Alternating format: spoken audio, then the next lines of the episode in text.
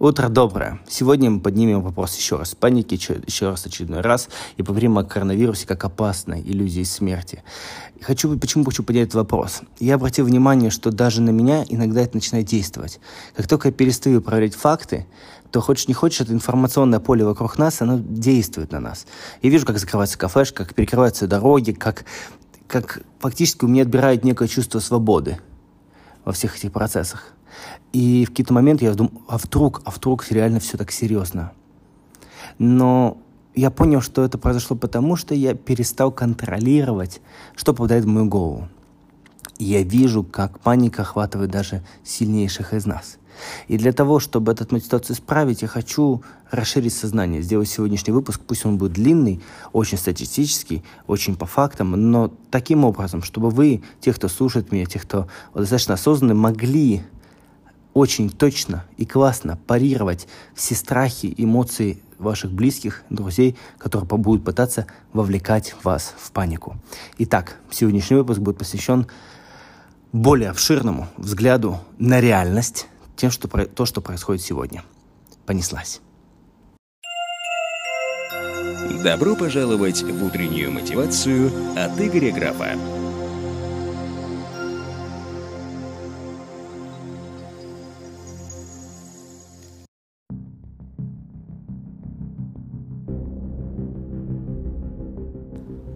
Понимаете, безответственная пресса начинает заполнять наше информационное поле новостями о погибших от коронавируса. Хотя по-настоящему таких сведений не озвучивает ни лечащий врач, ни Всемирная организация здравоохранения. Из-за своей невнимательности журналисты де-факто самостоятельно называют причиной смерти.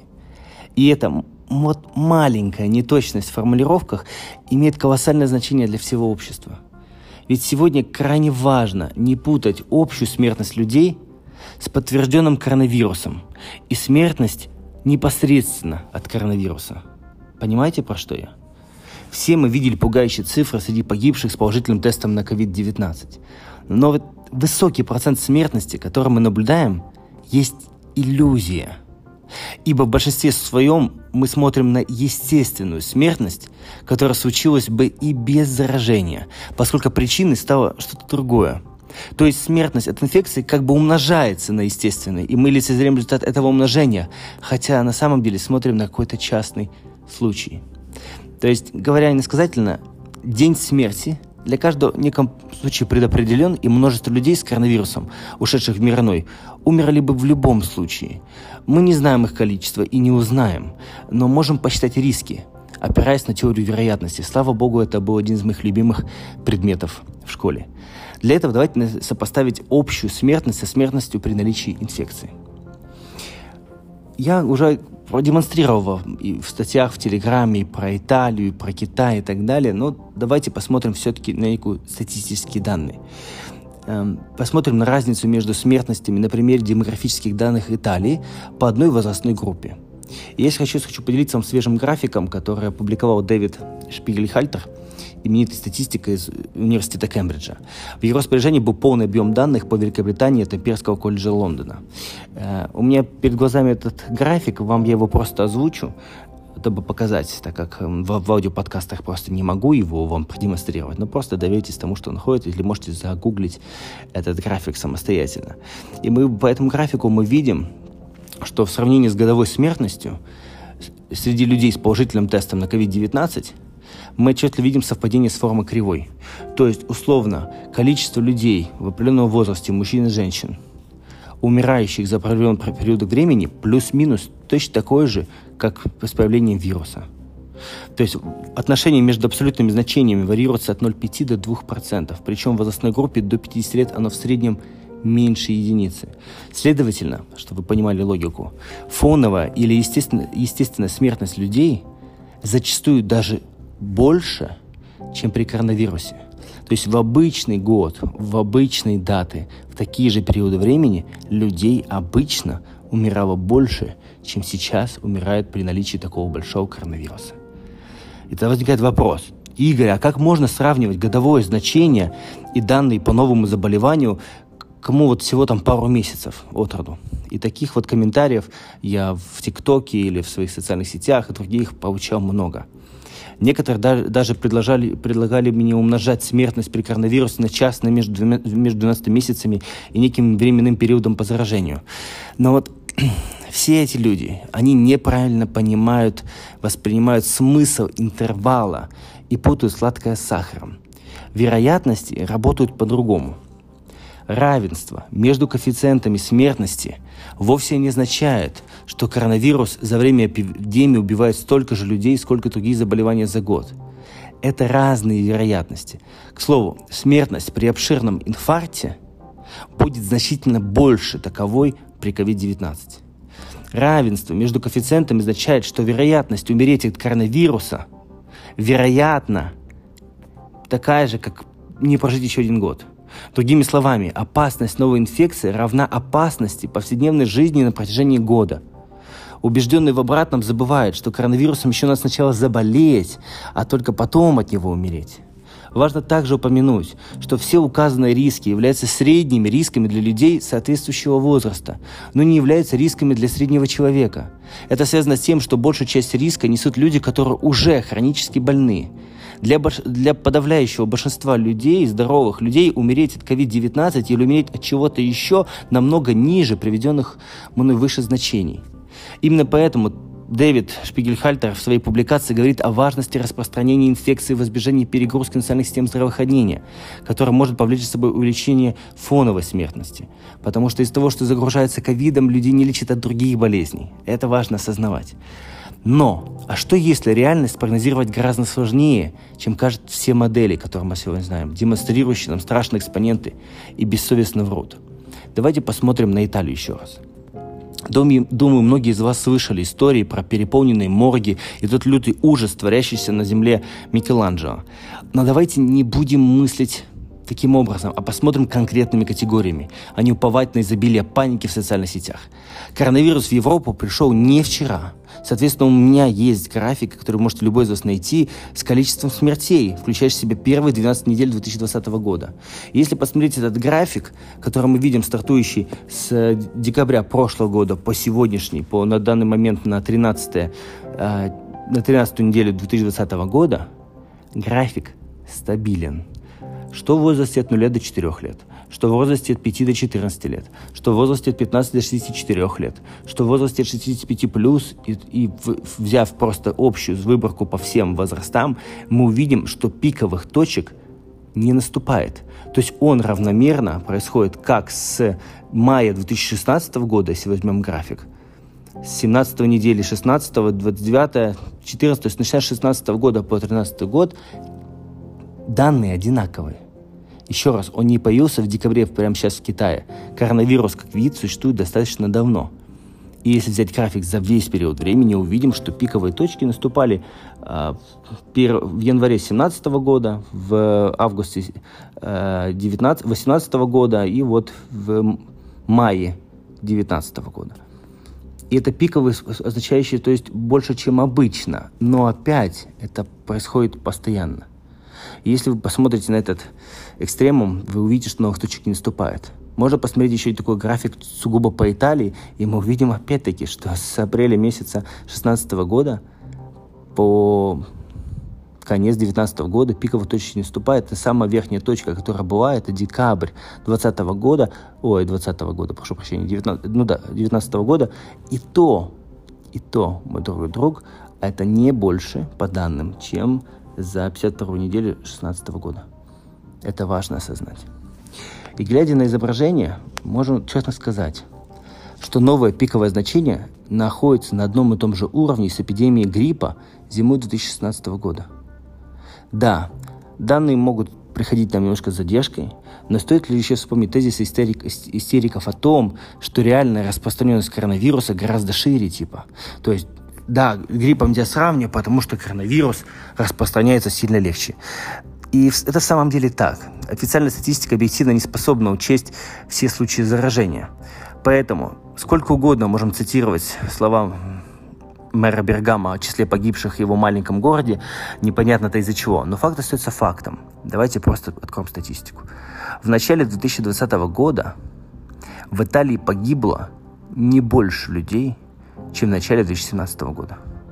Если кто не знает, вы можете открыть мой телеграм-канал, я вам привел там ссылки с Википедиями конкретно про смертности каждого года, каждого месяца и посчитал о том, что за три месяца 2020 года с учетом коронавируса даже по Италии погибло меньше людей, в общем-то умерло, чем за этот же период времени, в общем-то, умерло в Италии в 17, в 16, 18 годах. И вот тут начинается самое интересное. Мы даже приводили э, такой некий ретроспективный анализ той опасной зимы, свидетельствующий о 25 тысячах избыточных смертей. Это про 17 год, я говорю. И тут возникает вопрос. Как так получается, что в 2017 году их система здравоохранения работала устойчиво и не требовала тех экстренных мер, которые предпринимаются сегодня? То есть количество людей, умирающих в 2017 году, больницы справлялись, сегодня всемирная паника и не хватает ничего. Согласно данным Всемирной организации здравоохранения от 31 марта, в Италии было обнаружено более 100 тысяч зараженных коронавирусом и зафиксировано 11 тысяч смертей среди них. При этом коечный фонд, количество кроватей, превышает 200 тысяч мест – по опыту Китая мы знаем, что госпитализируются требуют в среднем 13,8% зараженных, а интенсивное лечение необходимо 4,7% зараженных. Округлим первое значение до 15%. То есть в стационаре нуждалось около 15 тысяч человек. Как так, что 7,5% неодноименной нагрузки на систему здравоохранения могли стать причиной для столь критичной дестабилизации этой системы? Не забывайте, что выше я привел вам цифры по среднему дню до марта. А проблемы в медучреждениях Италии начались гораздо раньше. Поэтому я однозначно утверждаю, что перегрузку вызывает не количество нуждающих в лечении, а чрезмерный объем усилий, брошенных на диагностику. Если бы врачи в 2017 году начали класть стационар каждого с подозрением на грипп, то коллапс был бы масштабнее, чем сейчас. Предприниматель, предпринимаемые меры, которые мы сегодня делаем, это ограничивает ресурсы национального здравоохранения, и это похоже на химиотерапию без надобности. Например, в Калифорнии возникла острая нехватка медсестер, поскольку карантин запрещает студентам проходить практику в больницах. В Германии врачи с положительным тестом на ковид должны самоизолироваться, и часто их трудно заменить. Уверен, что подобные противоречия наблюдаются всюду. Плюс ко всему, существует еще риск так называемых внутрибольничных инфекций, которым пациент заражается в стационаре. По оценкам ННС, в США ежегодно происходит почти 2 миллиона таких случаев, что приводящих к 99 тысячам смертей, треть из которых ассоциировались с пневмонией. Внимание! Вы только вдумайтесь в потенциальную степень абсурдности происходящего. Страны ринулись спасать население от псевдобубонной чумы современности, поставив под угрозу всю систему здравоохранения – Однако сегодня нет никаких убедительных доказательств того, что новая болячка значительнее опаснее гриппа. Единственная причина для нозофобии – это компьютерные модели с пугающими экспонентами. Человек позволил себе думать, что он способен предсказывать будущее при всех нынешних ныне существующих технологиях, в вековом наборе сведений и климате у нас не всегда прогноз погоды совпадает с реальностью. Качество и полнота, объем данных принципиальны, а в случае с пандемией нет ни одного из этих атрибутов. К слову, есть очень хорошая статья, которая показывает, как якобы из простенькой и очевидной модели перемножения трех легко измеримых цифр задача превращается в тяжелейший когортный анализ десятками факторов и высокоэффективным коэффициентом неопределенности. Миллионы людей уверовали в сомнительный результат компьютерных вычислений, хотя научное сообщество не пришло к никакому консенсусу. Исследователи заняты своим делом и так сами говорят о недифференцируемости в калибровках моделей слишком высокой вариативности. Поэтому главная проблема не в ученых сегодня, а в бездумной интерпретации их трудов журналистами и экспертами из социальных сетей. Известно, что все началось в Китае. Статистика по коронавирусу в Поднебесной стала основной для принятия решений во многих других странах. И вот 31 марта глава управления по контролю заболеваний Государственного комитета по здравоохранению КНР Чан Цзели сообщил The Wall Street Journal, что с 1 апреля они начнут публиковать данные о бессимптомных зараженных. Мое удивление в этой новости невозможно выразить литературным языком. То есть до этого мы наблюдали статистику сугубо по тем китайцам, у которых были симптомы. Вы представляете, о какой асимметрии данных может свидетельствовать этот факт? В таком случае наше представление о смертности завышено кратно. Однако я допускаю вероятность недосказанности или вырывания слов из контекста со стороны американских журналистов, поэтому поговорим немного чуть по-другому. Статистика в смертности Италия. Умерло 11 591 человек. Заражены 101 739. Вероятность смертности 11.39%. UK, Великобритания, 1808 умерло при зараженных 22 140 человеке. Смертность 8,17%. Китай. 3305 человек умерло при зараженных 81 518 людях. 4% смертности. США. 3163 человека умерло, случаев 164 744. 1,92% умерло. В Южной Корее в соотношениях смертности 1,66%. В Германии соотношение смертности 1%. Неужели итальянцы более восприимчивы к вирусу, чем немцы. Почему в Италии смертность достигала 11%, а в Германии 1%? В погоне за подтверждением этой гипотезы в интернете уже появилось множество историй с рассуждением о национальном иммунитете и вакцинации. Но спешу поставить под сомнение проницательность подобных мыслителей. Ибо главное наличие надо искать в исходных данных. Если мы изучим статистику двух стран по гражданам с положительным тестом, то мы увидим, что в Италии среди зараженных людей 55% старше 60 лет, а в Германии таких только 24%. А по последним данным Итальянского национального университета здравоохранения АСС, средний возраст умерших с положительным тестом на коронавирус составляет около 81 года, а 90% умерших старше 70 лет. Как вы думаете, насколько это связано друг с другом? Наверняка для некоторых объяснений такой ситуации послужит утверждение, что старики находятся в группе риска. Этот тезис пришел нам еще с Китая. Но я вам уже говорил про фоновую смертность и ее интерпретации. Чем человек старше, тем больше вероятность его смерти. Например, в возрасте 85 шанс не дожить до 86 примерно равен 10%, без всяких вирусов. Еще раз, просто статистически. И если вам сегодня 85, то не дожить до 86 вероятность 10%. Не менее важно то, что 80% умерших итальянцев страдали от двух или более хронических заболеваний, и только 1% погибших были здоровыми людьми, то есть без хронических заболеваний. Однако давайте все же посмотрим на динамику количества смертей среди итальянцев в возрасте 65 лет и старше от местного Минздрава. И по графику мы видим, что получается, что все СМИ нам говорят, что от коронавируса пенсионеры мрут как мухи, а их абсолютное число смертей в данной возрастной группе в период эпидемии гриппа 2016-2017 года было значительно больше. Еще раз. Нам говорят СМИ про то, что как только старики заражаются коронавирусом, они умрут, но людей в этом же возрасте, заразившихся гриппом в эпидемии 16-18 года, статистика смертности была выше. Ложное мнение настолько распространено, что я не удивляюсь, есть ли вообще объективная реальность у нас, и вызовет ли сомнение вопрос, а зачем нас обманывают? На протяжении всего повествования я оперировал строгими фактами, но сейчас позволю себе одно предположение. Общество самостоятельно вводит себя в заблуждение и делает это неосознанно.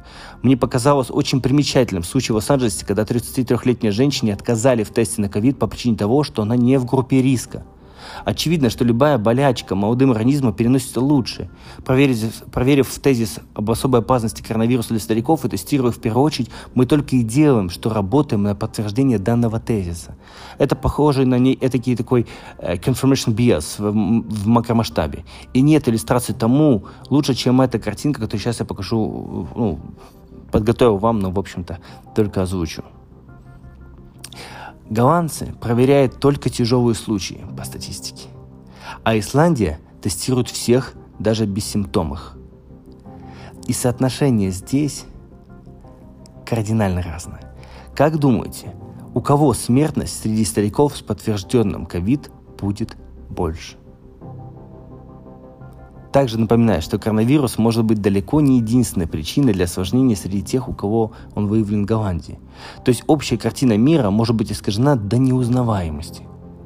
Если я буду тестировать только дедушек с кашлем, привезенных мне на карете скорой помощи, то смертность по этой группе будет максимально высокой. Ведь, скажем, изначально вероятность умереть от человека, самостоятельно посетившего медучреждение, значительно больше, чем у того, кто едет на скорой. Допустим, вольность статистического учета удивляет. Большинство людей, глядя на рост количества инфицированных, ассоциируют его в первую очередь со скоростью распространения коронавируса. Но согласно исследованию Института Роберта Коха, Увеличение числа положительных результатов теста пропорционально увеличению количества тестов. Это может указывать на то, что увеличение числа случаев заболевания в основном связано с увеличением количества тестов, а не с продолжительностью эпидемии и апофеоз всей этой системы. Во всех данных нет никакой методологической целостности. Доподлинно неизвестно, правы ли журналисты по поводу изменений в китайском отчете. Но факт того, что это стало новостью для VCG, Financial Times, Bloomberg, Изахил и других, сам по себе является огромной проблемой неоднозначности. В любой статистике должен быть единый стандарт и понимание, но их нет. И это не вина ВОЗ, Всемирной организации здравоохранения, а мир – поверил в, апокали... Боже, что мой, в апокалистические модели собрания из этого бардака. Заметьте, что до сего момента я рассуждал о целесообразности мер борьбы с коронавирусом без учета стоимости этих мер.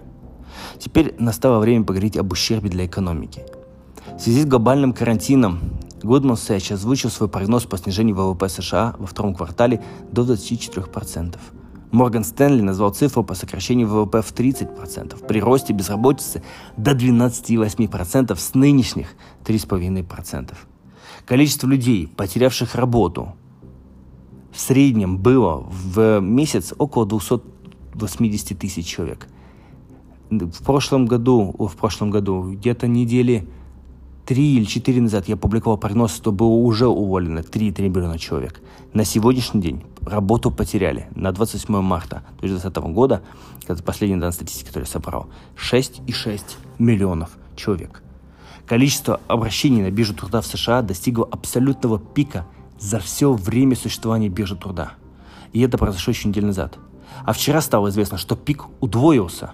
Для тех, кто не видит изображение, где я показываю эту кривую, я вижу великое людское горе, пьянство, бандитизм, смерти, падение рождаемости и многое другое. Простите меня за столь неуклюжее сравнение, для меня эта кривая страшнее кадров 11 сентября, когда башни-близнецы рухнули. Несмотря на определенный опыт в финансовом анализе, мне трудно рассуждать в макромасштабе, но я полагаю, что наша структура экономики приведет к меньшему ущербу, например, потери в туристическом сегменте – у нас будет отличаться кратно. Однако, чем больше будет паники, и тем дольше будет карантин, тем ближе мы будем к цифрам выше. Понимаю, что все изложено вступает в сильный резонанс сегодняшней новостной повесткой, которую вы слушаете вокруг, но я пытаюсь осторожно рассказать о том, что есть пока всякие освоившийся вводный курс по компьютерному моделированию или просто умеющий приближать три параметра, уверенно говорит о том, что будет. Также я понимаю, что для многих специали... специалитет зачастую важнее здравого смысла. Поэтому поделюсь сводкой мнений профессионалов. Немецкий иммунолог и токсилог профессор Стефан Хоцерк объясняет, что COVID-19 не более опасен, чем грипп, просто ему уделяется больше внимания. Опаснее вируса является страх и паника, создаваемые СМИ и авторитарная реакция многих правительств. Профессор Хокерс также отмечает, что большинство так называемых умерших от коронавируса на самом деле просто имели положительный результат теста, а умерли от других причин. Он полагает, что в 10 раз больше людей, чем сообщалось, уже умерли от ковид, но ничего не заметили. Аргентинский вирусолог и биохимик Пабло Гольдшмидт утверждает, что COVID-19 не более опасен, чем простуда или грипп. Возможно, он циркулировал уже более ранние годы, но не был обнаружен, потому что его никто не искал. Доктор Гольдшмидт говорит о глобальном терроре, созданном СМИ и политикам. По его словам, каждый год 3 миллиона новорожденных во всем мире и 50 тысяч взрослых умирает от пневмонии. Профессор Мартин Экснер, глава Института гигиены университета Бона, объясняет, что медицинский персонал перегружен из-за закрытых границ карантина, а не из-за прироста количества больных, которого нет. Известный итальянский вирусолог Джулио Таро утверждает, что уровень смертности от COVID-19 ниже 1% даже в Италии, и поэтому сравним с гриппом. Более высоким значения возникает только потому, что не делается различия между смертностью с или от COVID-19, а также потому, что число инфицированных людей сильно занижено.